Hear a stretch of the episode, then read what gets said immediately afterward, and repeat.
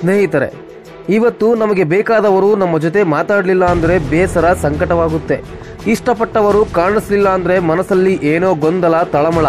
ಆವತ್ತು ವರ್ಷಗಟ್ಟಲೆ ಮನೆಯಿಂದ ದೂರ ಇರ್ತಿದ್ರು. ಮರಳಿ ಜೀವಂತವಾಗಿ ಬರ್ತೀನಿ ಅನ್ನೋ ವಿಚಾರ ಕೂಡ ಇರಲಿಲ್ಲ. ಹಾಗಂತ ಪ್ರೀತಿ ಇರಲಿಲ್ಲ ಅಂತಲ್ಲ, ಅದು ನಂಬಿಕೆ ಮತ್ತು ಧೈರ್ಯ. ಗೂಡು ಬಿಟ್ರೇನೆ ಹಾರೋಕ್ಕಾಗೋದು ಅಂತ ಅವರಿಗೆ ಆವತ್ತೇ ಗೊತ್ತಿತ್ತು. ಮನುಷ್ಯ ಒಂಟಿಯಾಗಿ ಬದುಕೋದನ್ನು ಕಲಿಬೇಕು. ಯಾರ ಹಂಗಿಲ್ಲದೆ ಏಕಾಂಗಿಯಾಗಿ ಸಾಧನೆಯನ್ನು ಸಾಧಿಸಬಹುದು ಎಂಬುದನ್ನು ಅರಿಯಬೇಕು. ಆವತ್ತು ತಂಗೆ ಶುರು ಮಾಡಿ ಹೋರಾಡಿ ತಪ್ಪು ಅರಿವಾಗಿ ಕ್ಷಮೆ ಯಾಚಿಸಿದ ಕಾಟಗನನ್ನ ಸಾಯಿಸಿದ ನಂತರ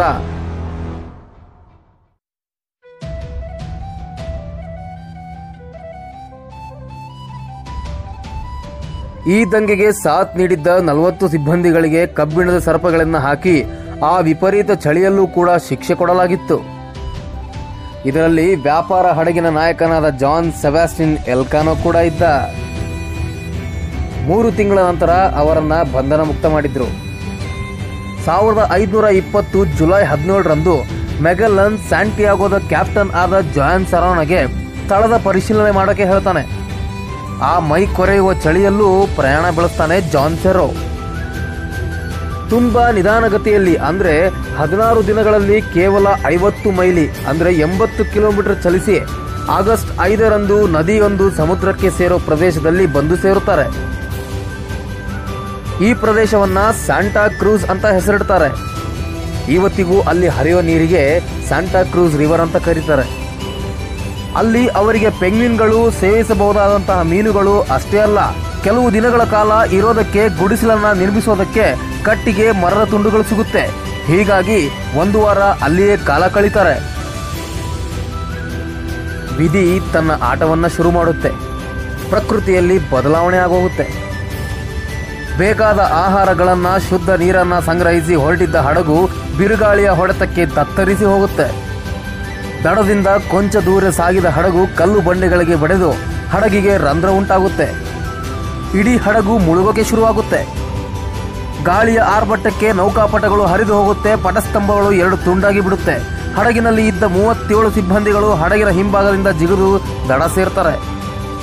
ನೋಡು ನೋಡುತ್ತಿದ್ದಂತೆ ಸ್ಯಾಂಟಿಯಾಗೋ ಸಮುದ್ರದಲ್ಲಿ ಮುಳುಗಿ ಹೋಗುತ್ತೆ.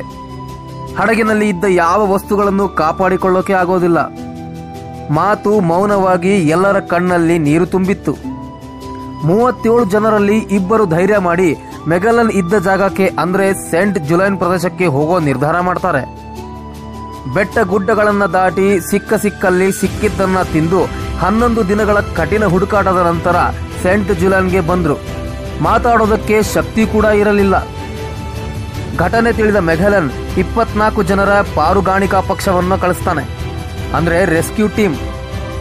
ವಾಸಕ್ಕೆ ಯೋಗ್ಯವಾದ ಸ್ಥಳವಾಗಿದ್ದರಿಂದ ಸ್ಯಾಂಟಾ ಕ್ರೂಸ್ನಲ್ಲಿ ಎರಡು ವಾರದಿಂದ ಉಳಿದಿದ್ದ ಮೂವತ್ತೈದು ಜನ ಕ್ಷೇಮವಾಗಿದ್ದರು ನಂತರ ಎಲ್ಲರನ್ನೂ ಮೆಗಲನ್ ಇದ್ದ ಜಾಗಕ್ಕೆ ಸೇರಿಸೋದ್ರಲ್ಲಿ ಯಶಸ್ವಿ ಆಗ್ತಾರೆ.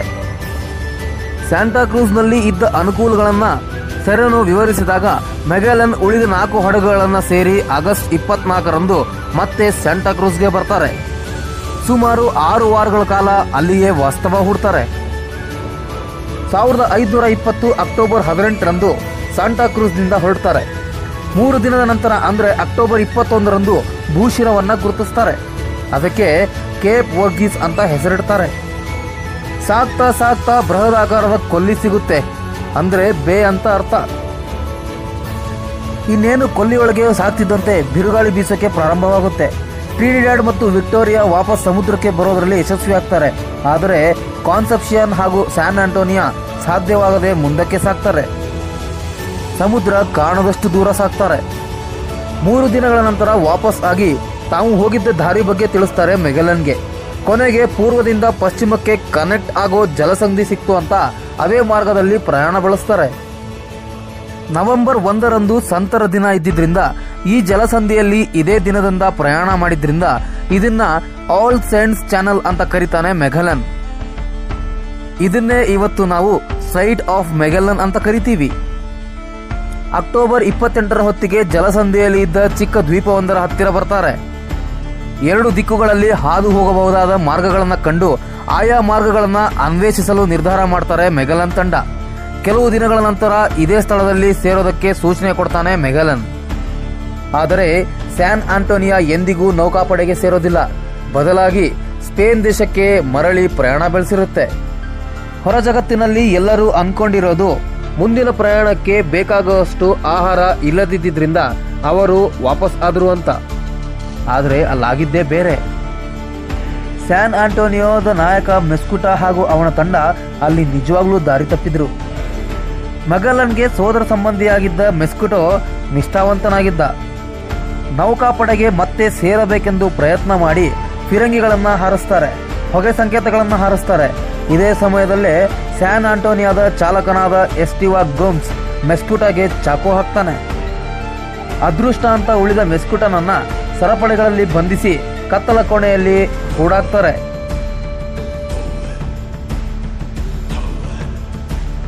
ಪಿಗಾಫೇಟಾ ಬರೆದಿರೋ ಪುಸ್ತಕದಲ್ಲಿ ಗೋಮ್ಸ್ಗೆ ಮೆಗಲನ್ ಮೇಲೆ ದ್ವೇಷ ಇತ್ತು ಅನ್ನೋ ದಾಖಲೆ ಇದೆ. ಹೀಗಾಗಿ ಮೆಗಲನ್ ಅಧಿಕಾರ ಹಿಡಿಸದ ಗೋಮ್ಸ್ ಸ್ಪೇನ್ಗೆ ಹಿಂತಿರುಗಿರ್ತಾನೆ. ಐದು ಹಡಗುಗಳಲ್ಲಿ ಎರಡು ಹಡಗುಗಳನ್ನು ಕಳೆದುಕೊಂಡಿದ್ದ ಮೆಗಲನ್ ತಂಡ ಪಶ್ಚಿಮ ಮಾರ್ಗವಾಗಿ ಜಲಸಂಧಿಯಲ್ಲಿ ಪ್ರಯಾಣ ಬೆಳೆಸ್ತಾರೆ. ಸ್ನೇಹಿತರೆ, ಮುಂದಿನ ರೋಚಕ ಪಯಣವನ್ನ ಮತ್ತೊಂದು ಭಾಗದಲ್ಲಿ ಹೇಳ್ತೀನಿ. ಅಲ್ಲಿಯವರೆಗೆ ಜೈ ಹಿಂದ್, ಜೈ ಕರ್ನಾಟಕ.